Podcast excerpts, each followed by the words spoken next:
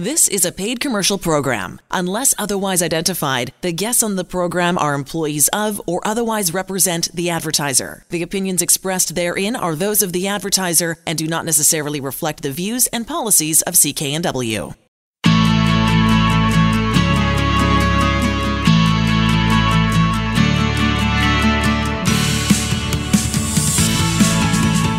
Welcome to Dollars and Cents. I'm Elaine Scollin along with Blair Mantin from Sands and Associates.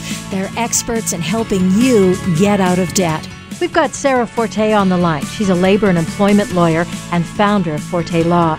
Now, since 2004, she's practiced exclusively in the areas of employment labor law. That's what we're going to talk about today. She focuses on solving work related problems, everything from hiring to firing and everything in between. Uh, Langley Kidd, uh, 12 years of working for leading firms in Vancouver.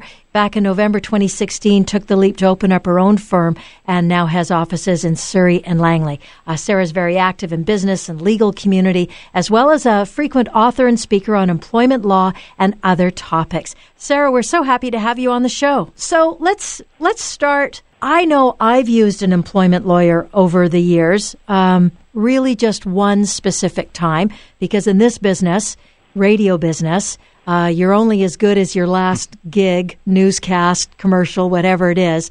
And uh, I needed some help with that. So, um, so I'm sort of familiar with it. But, but what are the what are the parameters? When do you know you need to get an employment lawyer? I'm going to answer that question from the perspective of an employee because, of course, both parties sometimes need advice, the employee and the employer. Um, but when I'm advising individuals, most frequently it's when their employment has come to an end. Uh, employees will call me for advice if they think they're about to get fired, or even more frequently after they've been fired. Sometimes they come with a severance package in hand, and they're hoping for someone to take a look at that and let them know what's fair or what's reasonable for their situation. Um, when I'm advising employers, like companies, um, they'll call me often also around the time when they're thinking of letting someone go. Um, sometimes they'll call me after they've received a legal claim by an employee.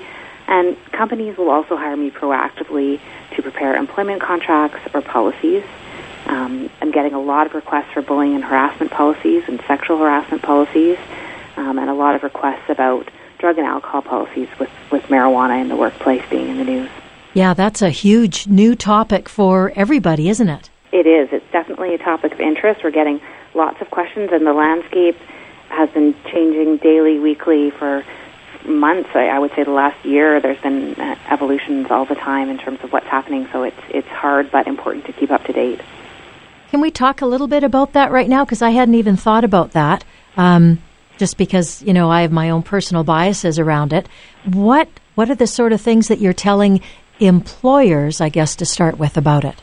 Sure. When uh, employers are calling and asking lots of questions and, and very concerned about how the legalization of marijuana is going to impact their workplace. Um, in, in large part, my advice is, well, for starters, at, at least at this point, it's it's still not legal. Um, I think the anticipated date is in October. Um, the but when that does come in, then we're going to be looking at marijuana and treating it in a similar way to alcohol. Um, and and what that means is you, as an employer, still don't have to permit employees to work if they're impaired and, and that's the bottom line, and that's not going to change. And you wouldn't be allowed, as a result of that, you it wouldn't be something that you could bring in your uh, into your place of employment, just like it's not good or ille- or against all the rules, depending on who you work for, to have it in your locker or in your cubbyhole or in your office or something like that. Well, the same rules would apply. I that would apply to alcohol. Um, so that would be the the way we would look at it. The only difference would be um, potentially if we're dealing with medicinal marijuana, where you have a legitimate doctor's prescription and you're using it um, to treat a disability. Okay, yeah. See, that's another good point because there's nothing. Alcohol never falls into that medicinal um, category, does it? That I've heard. I mean, sometimes I, I know. I sometimes hear people say they're going to take a drink after a, a, long day or a bad day. Yeah. I don't know that my doctor has ever prescribed me to go home and have a glass of wine, but certainly my friends do. Yes, the, exactly. The, self medicating is probably not too encouraged by the medical community, I, I assume. Mm-hmm. Um, and, and, Sarah, we talked yeah. about you know re- retaining an employment lawyer when employment comes to an end, um, and I wonder you know at the outset when you're starting new employment, I would think you know this is one maybe people don't think about as often, but can it be important to, to uh, consult with an employment lawyer, get them involved if you're starting a new position, look over employment contracts and things like that? Yeah, I'm, I'm so glad that you asked that, Blair. I, I have to say this is this is one of my one of my issues I'd like to see improved is I'd love to see more people calling in for advice before they sign an employment contract. Mm-hmm. Um, employers get advice about employment contracts, and so one way to level the playing field as an employee is to make sure you're getting advice and going in eyes wide open. Um, generally, employment contracts are written by lawyers for companies, and the companies are their clients, and so they're entirely one sided and they're meant to protect the company um, employees sign them. Sometimes employees don't even read them, um, and the contracts can really limit their rights. For example, what what type of things would would someone have signed that maybe didn't realize? Uh, so frequently, I see termination clauses. Those are common and and totally legal and and fair to put in an employment contract, but they really limit what you would be entitled to when the employment relationship comes to an end. The other thing that I see frequently is what we call non-solicitation or non-competes, I think as they're, they're more commonly known. And these are kinds of contract clauses that limit what you can do after you leave employment. Sometimes for up to a year or more after you leave a job, you can still have restrictions that follow you from the old job. Um, I, I see people all the time when their jobs have ended, and the first thing I always do is say, Can you send me a copy of your employment agreement? Mm-hmm. Sometimes people don't even know if they have one or they aren't able to get a copy. Oftentimes people send me a copy and they're quite surprised to see what's in it when we review it together. Hmm. And is there any argument to be made, you know, if they didn't get legal advice at the time or didn't quite understand what they were signing, or is it, you know, they're they're bound by their signature and that's kind of that? Th- those kinds of arguments are hard to make, Blair. I, I won't say there's no circumstances where they could be made, but generally, if you sign a contract, you're bound by it. Mm-hmm. Um, and, and we have to look for sort of some creative ways to deal with that. It's always better to make sure before you're, whenever you're looking at a contract of any kind, but particularly in employment, that you've read it, you're able to understand it, and if you're not, that you go and get some advice on that before you sign it this business of broadcasting, there's uh, uh, not everybody gets employment contracts or contracts, but um, some do. And there's a couple of things that show up all the time, especially the non compete. If you're at one radio station and you've been fired and another radio station wants to pick you up right away, then you'll get those non compete clause. And like you said, they can last up to a year. I know some people say, well, where's so and so? He's he hasn't been on the radio for a really long time. Well, there's a reason why so and so, or or uh, regardless whether it's a he or she, hasn't shown up uh, recently, uh, and that's because of that, because of that contract. Nobody wants you competing, even if they don't want you. They don't want you competing against uh, them at the end of the day, which is kind of selfish, I think, but it's interesting. And boy, oh boy, you need to pay attention to that. Yeah, I mean, there's lots of, we, we could talk for hours about that. You know, there are, from the company side, they'll say, well, we invest a lot of time and training, and, and we're going to teach you everything we know about this business. Um, and so if you then work for us for six months and quit and walk across the street and with the benefit of everything we've taught you, you know, that that's kind of one of the prevailing considerations judges don't like non-solicitation and non-compete clauses, so they're very hard for employers to win on. Oh, that's interesting. In the, of, in the, end of the day, if they're there and they're in the contract, it can still create some significant problems. Huh, that's very interesting. What are the are there clear signs when somebody should seek advice from you uh, if they're in a workplace right now and they're listening to this? What are the kinds of things that they need to pay attention to? And I know you're sort of wearing both hats at this point, from an employer's point of view and an employee's point of view. But is that is that a, a fair question? Yeah, that's definitely a fair question, and I'm I'm quite comfortable wearing both hats. I take them on and off all day long. So, um, you know, w- when might you want to seek advice? Um, frankly, most people come to me after they've been fired. So that's a really clear space where you pr- pretty emotional time too. Wow. You, yeah, and you're not your your world is upside down, uh, and you're not sure whether what your rights are and whether what you're being offered is fair or reasonable if you're being offered anything at all. So that's a really obvious time. um, and that's, as I said, when most people come to see me. Another time when, when people will come to see me is if they um, have a disability of some kind, a physical or mental illness that's that's maybe impacting their work, and um, they feel that the employer isn't accommodating that, um, or work, or they're maybe being mistreated because of it. Um, similarly, um, you know, I see pregnancy discrimination or um, different different forms of discrimination uh, that are happening at work, that's a time when you can get some legal advice and, and help put a strategy in place to solve the problem. And I imagine clients, as, as, I'm sure, you know, as someone who's just been fired, they're very emotional. It's a tough situation. If someone feels in a tenuous relationship with their job, they might be nervous of, you know, starting to get somebody involved, you know, bring a lawyer into the situation. Um, how do you discuss with somebody that, you know, it's actually, it's making their position stronger by showing, you know, that they know their rights, they've got someone to advocate on their behalf, as opposed to them worried, well, my boss will see that I've got a lawyer now, he's going to look for just another reason to, to get rid of me. Yeah, so almost virtually without exception, I am behind the scenes. Mm. So if you call a lawyer and go see a lawyer, unless you authorize that lawyer to disclose that, no one is ever going to know that you've seen a lawyer. Right. So uh, that solicitor-client confidentiality is something you've probably heard of, and that that is a fundamental part of our job as lawyers is keeping things quiet when people come to see us. Um, in most cases, um, my involvement with people is an initial consultation, a meeting where we go through, we, I listen to their whole situation, and we go through it beginning to end. I help them identify their goals, like are they hoping to fix things at work and stay? Are, are they ready to leave and are hoping for a package? Have they already been left and what have they been offered? Um, we identify the goals and then we look at the legal tools and I help them make a strategy that is going to move them towards their goals. So it's actually uh, people are quite surprised. I think that that's that that's the approach. It, it's not sort of me getting on the phone to their employer the next day and and swooping in um, because often that creates more problems than solutions. Yeah, I know that uh, it's it's really just advice uh, that one is seeking at that point if you feel if you've already been let go and you're given a severance package. Um, is there some some key things? So let's say I've just been fired. Uh, hopefully not, but uh, just been fired. What do I? Um, what's the first thing that I should look for to know that I need to come and see somebody?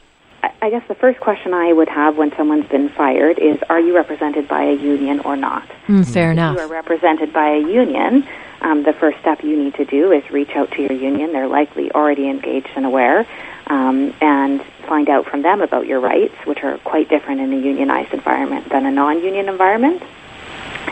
People who come to see me are generally not represented by unions, and so they don't have that sort of built-in representation and advice. Uh, and I would say pretty much any situation where you've lost your job, unless you've been through it before and already received legal advice and understand the the nuances of the package you're being offered and whether it's fair or if you're not being offered a package, whether that's fair, um, I would say you should definitely seek legal advice. Good advice, Sarah. I want to wrap up now. We'll be back with more right after this.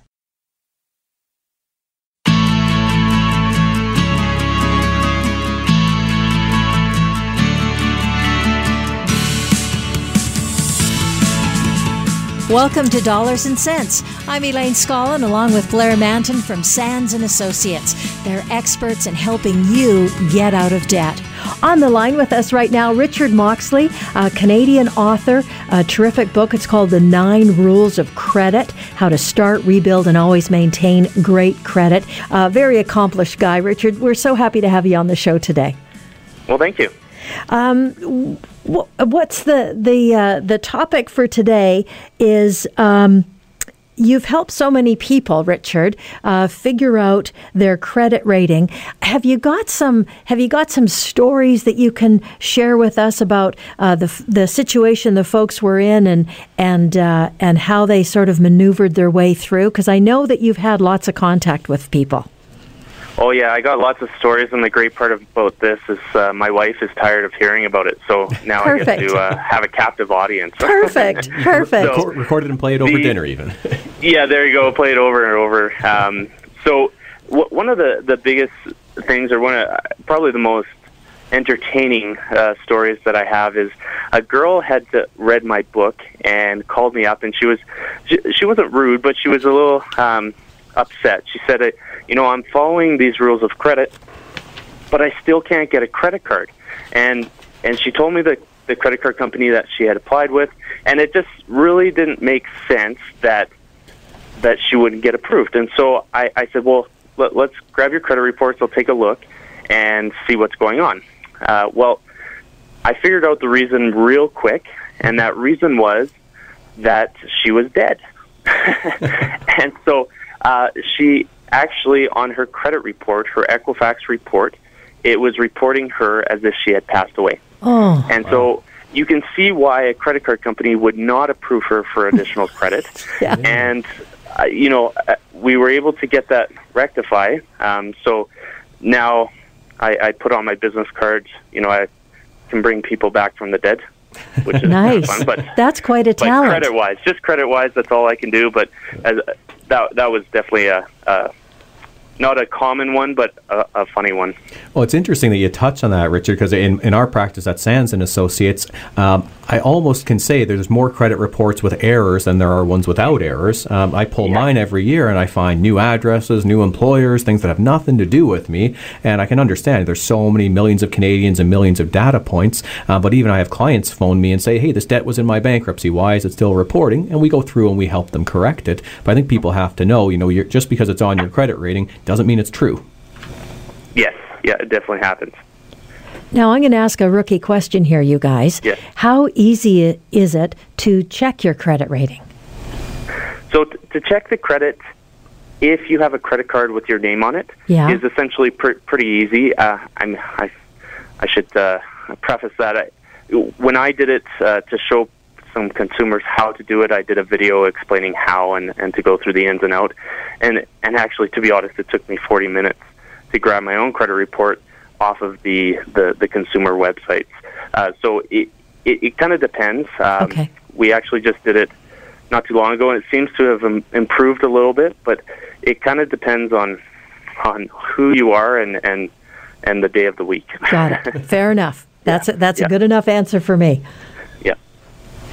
So one of the other uh, common, much more common, and you had kind of uh, made reference to it, but uh, uh, Blair, I, I had a client that had called me up and he had got my name from a trustee, and the the problem he was facing was that he was getting declined for mortgage financing. So he was originally approved, but then something showed up on his credit report, and he had already waived conditions. So now he was on the hook for the mortgage, and then this error came up, and it was costing him a lot of panic and a lot of headache.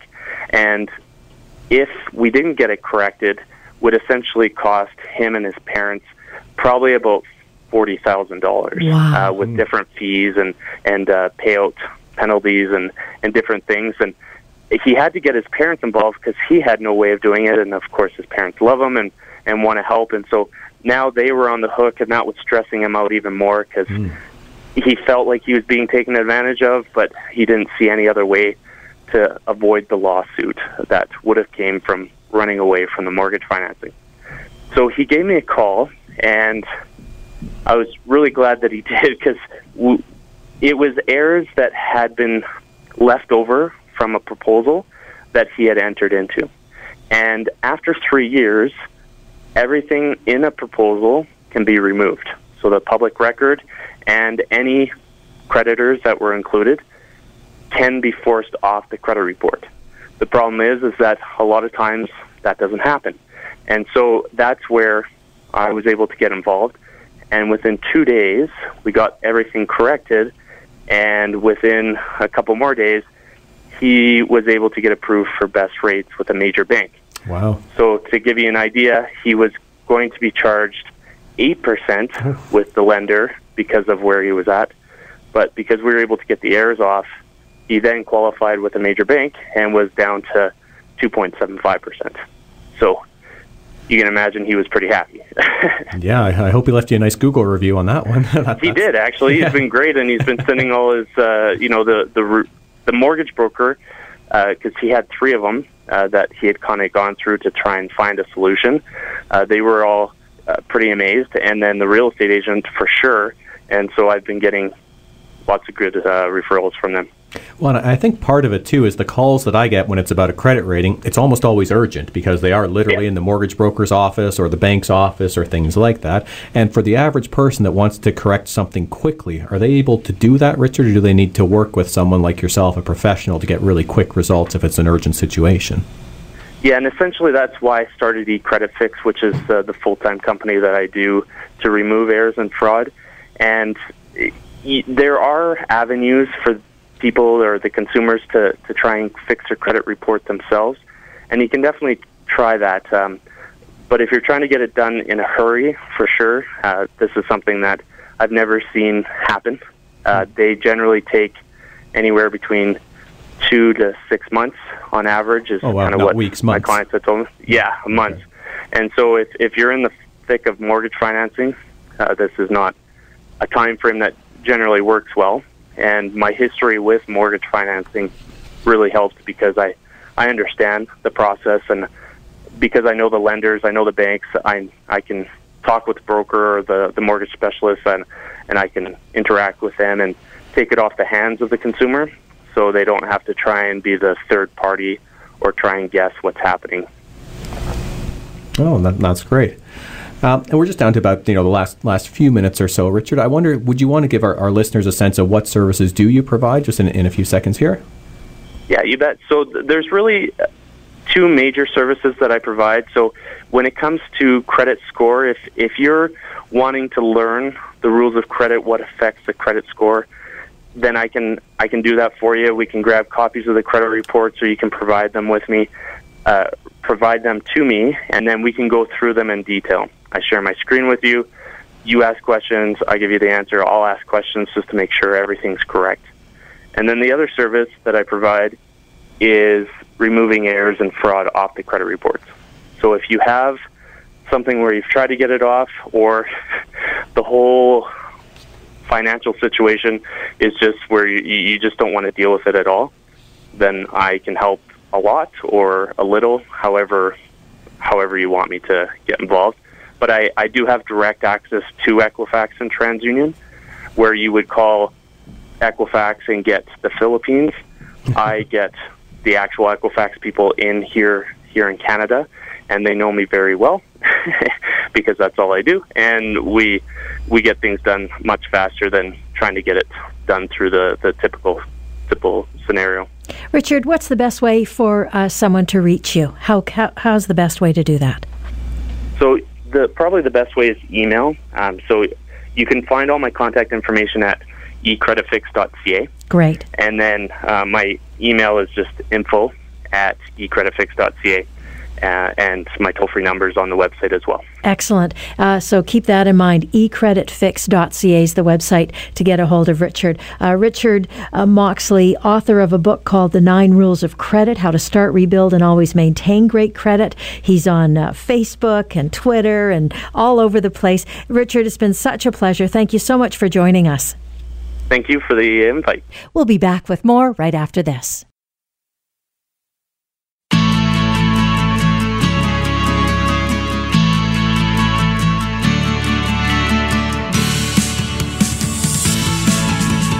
Welcome to Dollars and Cents. I'm Elaine Scollin along with Blair Mantin from Sands and Associates. They're experts in helping you get out of debt. I just want to remind you for information on any of the services that we talk about on the show, go to the website sands-trustee.com.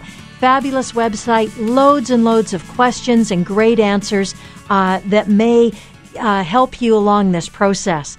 You know, it's always great to have somebody on the show, a real person who's gone through either a bankruptcy or a consumer proposal and not only survived but benefited greatly uh, from the from the experience.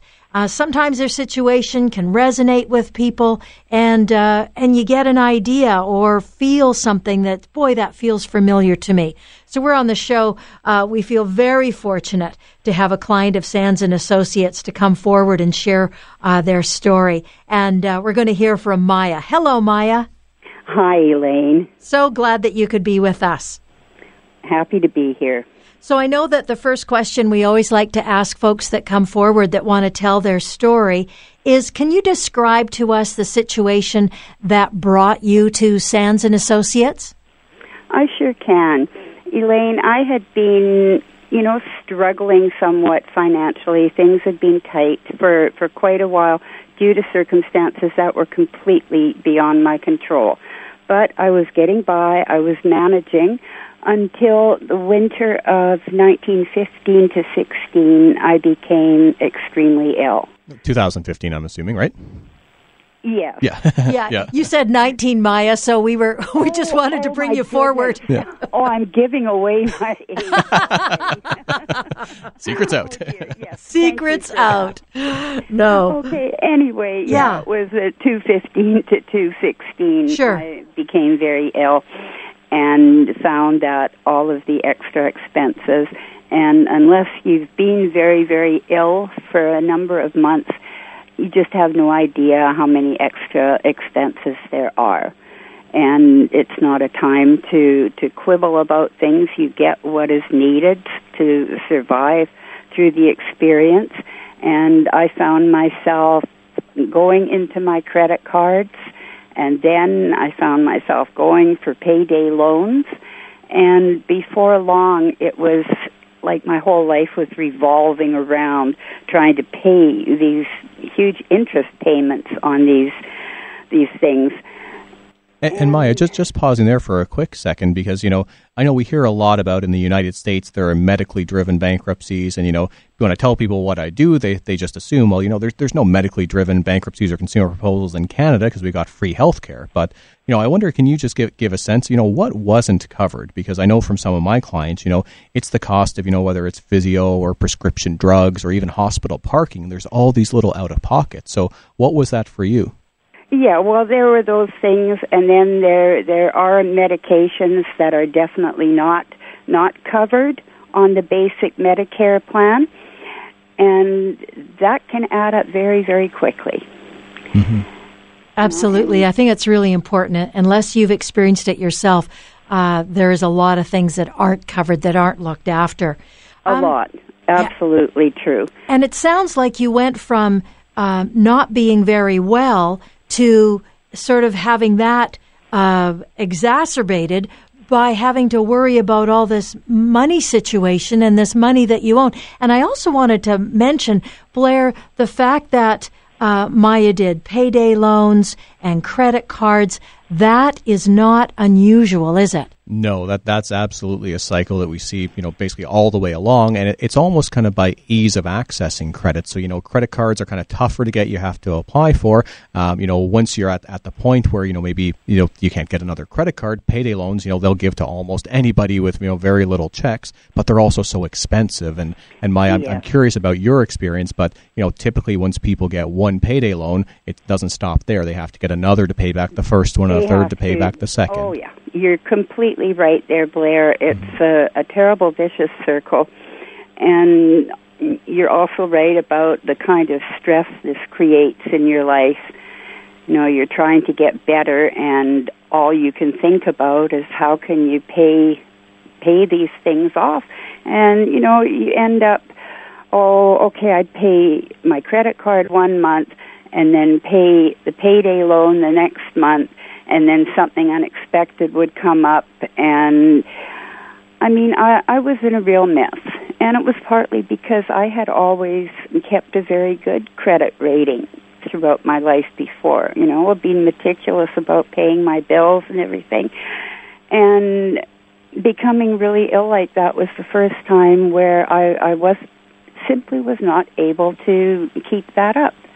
And it was horrible for me. You know, it, I couldn't sleep properly. I didn't want to answer my phone. I didn't want to go out anywhere once I started feeling better. You know, it's humiliating. Yeah, very hard on you for sure. Maya, how long was it before you figured out or sought some help or thought that maybe somebody could give you a hand that that you could go to somebody like Blair at Sands and Associates and and get some help?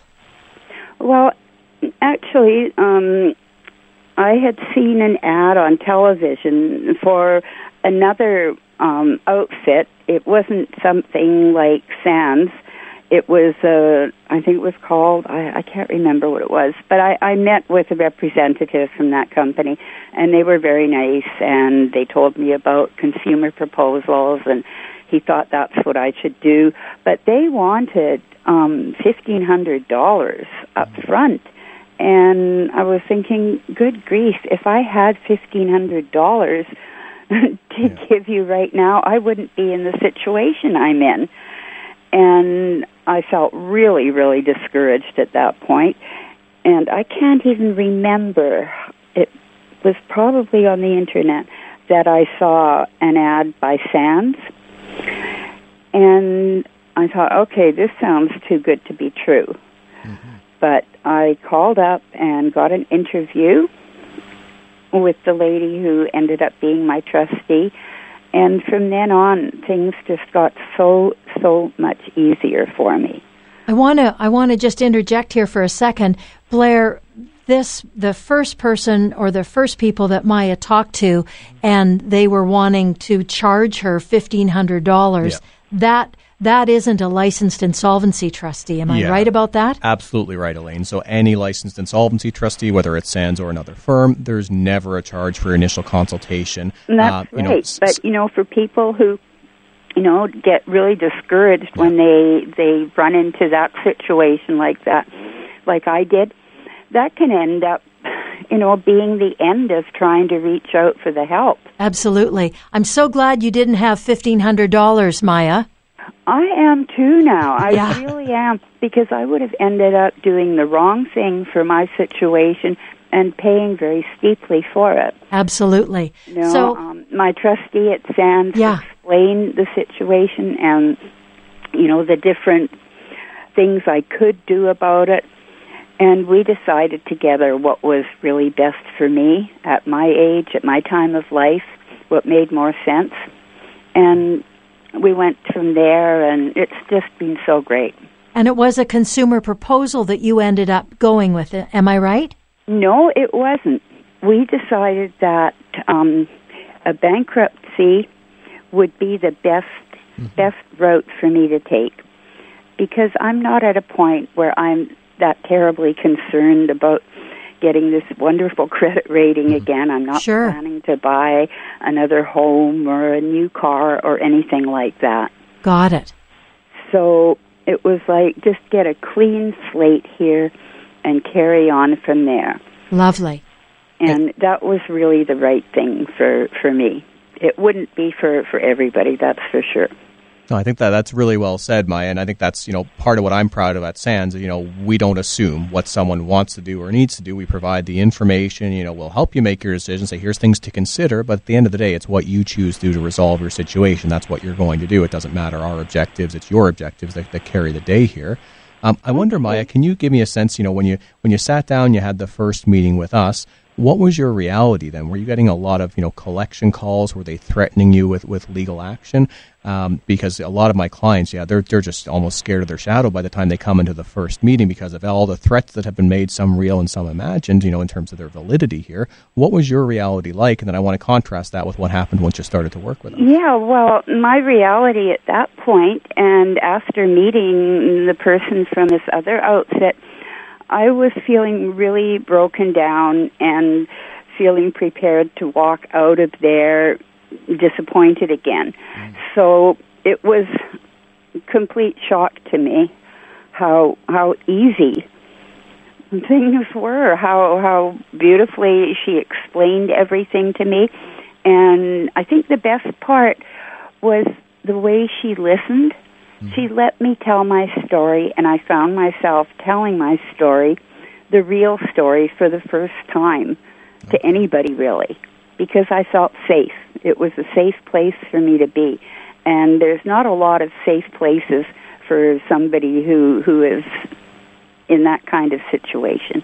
Yeah, Maya, I think your, your words are, are so so just right on point there. You know, when I sit down with somebody, I can actually tell, you know, this is years that, that's been up inside, and you know, finally they can let it out. Exactly. You know, sharing with me or with somebody exactly. else. But you do need yeah. that safety. You don't want to feel judged, and you want someone that can help, right? Otherwise, you're really exposing yourself. You're really hoping that you know there's going to be a better outcome. Yeah, this is the big thing. I did not ever, not for a minute, feel judged.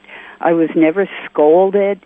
Nothing like that. There was just, you know, it was very empathetic listening she she was doing with me, and it was a a really important step. I needed that very much. I know your situation is is unique, Maya, because you went you went the bankruptcy route with your uh, trustee.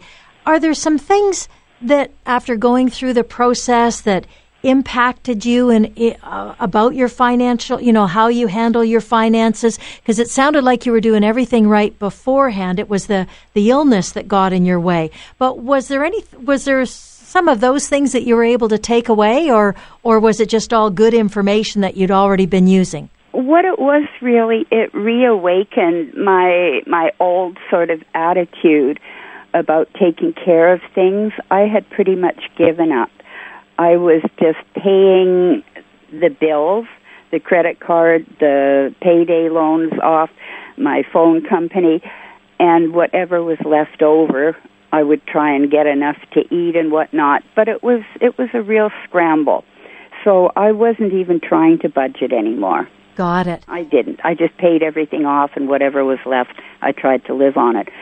So for like almost a couple of years, I did no budgeting whatsoever. Uh, the one thing about Sands and Associates, I just want to remind our listener that uh, their website is such a terrific place to start. There's so much yes. good information on it. Uh, I'll give you the address. It's sands-trustee.com. We'll be back with more right after this.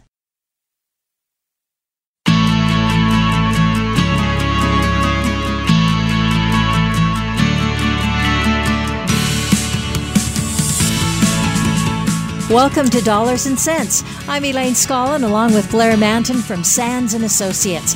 They're experts in helping you get out of debt. Hey Blair, listen to this. As of 2016, Canadians made 32.3 million overnight trips. Wow. Okay, so we're overnight somewhere. Mm-hmm. 82% of that 32 million were for leisure. So, what a great idea to do tips on how to travel on a budget because obviously tons of people are doing it. Well, yeah, and travel is one of the joys of life for, for many people. So, you know, definitely for myself, you know, a lot of the times I'm working so that I can plan the next trip and, you know, go off and see the world and different things like that. So, you know, I think travel can only expand horizons and make people happier, but you got to do it the right way. And, you know, ideally traveling on a budget, you're still able to achieve and see new cultures and experience new things without breaking the bank and without having, you know, a, a multi month or multi year financial hangover because of that trip of a lifetime that just wasn't planned. And believe me, listener, Blair does big travel stuff. So he's, he knows of what he speaks. So budget, do you, do you need to be on a budget? You absolutely do. Um, okay. So it's, you know, if you don't know where you're going, any path will get you there. And if you don't have a budget for your travel, it's almost impossible for you to come home from the trip saying, well, gee, I really kept things under control. I spent less than I thought. Um, so really, before you, you head out on the trip, just sit down, whether it's an Excel spreadsheet or a handwritten sheet, something like that. Just figure out even, you know, just the big costs of, you know, your accommodation, um, you know, your transit in between places. You don't need to schedule everything or organize everything down to the minute. There's no joy or fun in that, but you absolutely do need to set a budget, um, if nothing else, just to give you a little bit of a guidepost of what you can and can't do on the trip. And so many times, depending on, on, on really depending on what you're doing, but often you have a pretty good idea of what this thing's going to cost because you're pre-buying uh, airline tickets, for mm-hmm. example, or at least the big one to get you from wherever you are in British Columbia to somewhere else around the world. Um, and then the rest of the stuff for sure makes sense to have an idea. So plan the budget, budget the plan. Uh, something, something like, like that, that, Yeah, plan the work, work the plan, plan the vacation. yeah, either way. Yeah. And and often people yeah. know how they like to travel too, mm-hmm. right? So some people love to do, you know, uh, bed and breakfast, for example, or uh, bicycle trips where it's an all inclusive thing or go on a cruise or whatever. So you are getting lots of information. Uh, sometimes, though, you don't get a chance to book uh, flights. Let's say you're somewhere in India and you're going from A to B and you actually can't buy that ticket until you get to A mm-hmm. to get to B. So yeah, planning is, is sounds like it's important to do because it could cost a huge amount of money otherwise. Yeah, well, especially in the domestic market, you know, travel companies or airlines or whatever, they really segment. You know, the business traveler, they're going to charge a whole lot more money to than the leisure traveler. And what's different about business versus leisure is that business doesn't book in advance. So if you're trying to book a same day airfare or something to leave tomorrow, flexibility, different things like that, you're going to pay a big premium because that's a business traveler type of fare. Right. If you're able to book well in advance, you've got the plan, you've got the budget, you're probably going to save with, you know, early bird airfares or discounts on hotels. Really the last minute, sometimes you can get the screaming deals, but for the most part, prices are higher because of that business traveler they're trying to capture. Okay, so Mr. World Traveler, mm-hmm. uh, what are the tips on, you know, how do you find out the deals? Where do you go? How, what do you do? Yeah, for me, I'm a big fan of um, the online aggregator site. So, what I mean by that is a site that's going to check a bunch of other sites and do the work for me. So, as annoying as the commercials are, Trivago I use quite a bit for hotels, and I found you know some quite good deals there. Um, you know, for airfare, I like Kayak. So K A Y A K. Um, again, they're going to search all the airline websites, show you different options, and in both of those um, services, you don't pay anything extra for them. So if you know where to look online, again, Trivago is great for hotels. Kayak is very good for airfare. That's usually a good first step. And what I really like on both of these sites is you can set up price alerts. So I could say, you know what, my goal is I want to go to Costa Rica sometime next year, April to June, something like that tell me when the airfare gets below a certain point. You know, you don't have to buy it then, but at least you're monitoring it. It'll give you an email a notification of that. Cool. Okay. What about and sometimes it's hard because if folks have children or they or or their teachers or or you know their work is kind of not seasonal but you know they're working September to June and they can only be away July and August um, that's hard. But I guess what's the alternative? Always travel in an off season? Well, that's definitely an ideal if you're trying to travel on a budget and if you have flexibility then yeah, the, the time to go is typically not when everybody else wants to go. Um, so, you know, the peak of summer vacation is probably not when you want to be hitting Paris because probably everyone's on vacation there themselves and all the tourists are the only people that are there. Right. The population of Paris goes from whatever it is normally up yeah. to 25 million in July and August or something crazy like right. that. Right. And it's hot and everything is crowded and you're exactly. paying more. Yeah. If you're able to do that same trip, you know, in the spring or in the fall. And again, unfortunately, typically kids are in school, which is why the peak times are when kids are not in school, March yeah. break, Christmas, summers, and things like that. So if you've got flexibility, you'll definitely save some money by being able to try to travel in off peak periods.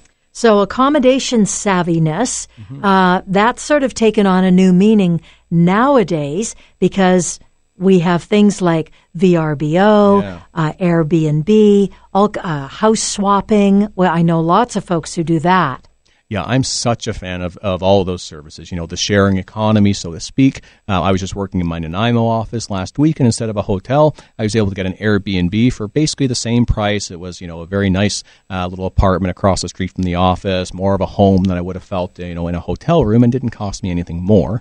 So I'm a big fan of that. Now, one thing, if people take nothing else away from this segment here for accommodation, is to look into hostels. So H O S T E L. Okay. Um, not just hotels.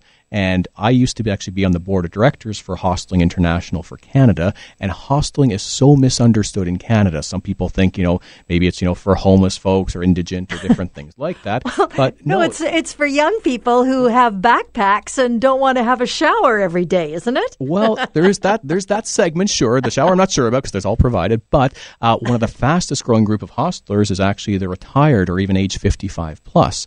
So hostels across Canada, there's over 50 of them. Some of them are in incredibly historic buildings. Um, there's one that may or may not appeal. It's in Ottawa. It's in a jail, so you can go, you know, to this, you know, live jail building and you sleep in a cell there, which is actually more cool than it seems. Wow. Um, the one in Whistler was actually part of the Athletes Village uh, for the 2010 Olympic Games. So if you think Whistler accommodation is completely out of reach, look into the Hosteling International Hostel in Whistler, and you can get private rooms. You can maintain your privacy, but if you're okay, um, you know, to sleep in a dorm or in a, in a bunk bed and share sure. a bathroom, uh, you know, there are hostels you might be able to get for twenty or thirty dollars a night. There's your accommodation sorted out, even in a first world expensive country like Canada. Oh, that's really, I had no idea. I wouldn't have even thought about that. I have, uh, you know, documentaries or, or Lonely Planet documentaries in my head of, of Thailand and mm. Middle Eastern countries, and you're, you know, just in there with everybody else, and it's like, oh dear, I don't know if I could do that.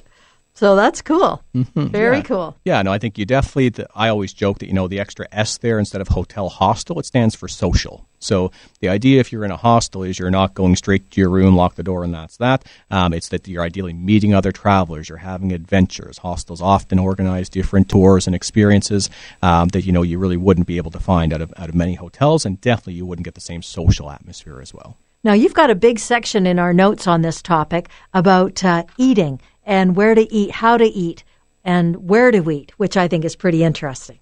Yeah, it, it's really easy to blow your, your budget on food, especially if you're traveling around and you're looking for the comforts of home, and maybe that means McDonald's or Starbucks or different Western chain restaurants and things like that. Um, so obviously, if you're traveling, hopefully you're not doing that. Um, but do be aware of how much money you can save if you have a place with a kitchen, like an Airbnb or in a hostel. There's always a shared kitchen as well. Right. Um, so just trying to you know to deal more with snacks that you buy at a grocery store or a farmer's market. You know, pack for your day rather than just dealing with the immediate convenience um, and you know just buying things on the spot.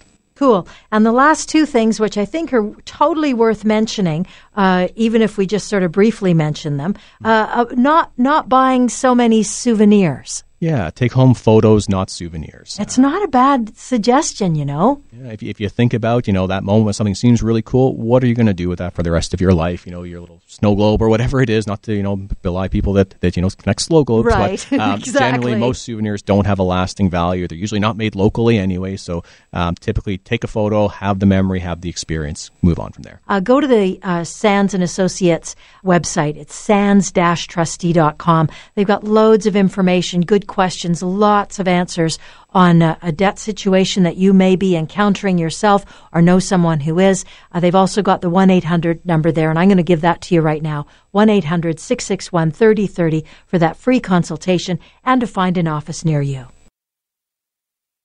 The proceeding was a paid commercial program. Unless otherwise identified, the guests on the program are employees of or otherwise represent the advertiser. The opinions expressed therein are those of the advertiser and do not necessarily reflect the views and policies of CKNW. Hi, it's Shauna, and I might be a bad parent because my kids think french fries are vegetables. Hey, it's Ryan, and I might be a bad parent because I went out for wings when my wife was in the hospital after giving birth. Johnny here. I might be a bad parent because in my house, the tooth fairy gives pocket change. But we're not alone. Len emailed us and said his six year old daughter's Tarzan moment going from love seat to lazy boy by curtains made him more proud than any dance recital. and Andy left his two year old at the rink. All right, guys, I'm sure we're not alone. Like Andy's kid. For stories and confessions like this, make sure you check out our podcast. It's called Bad Parents, and it's available wherever you get your podcasts. I left a glove at the rink.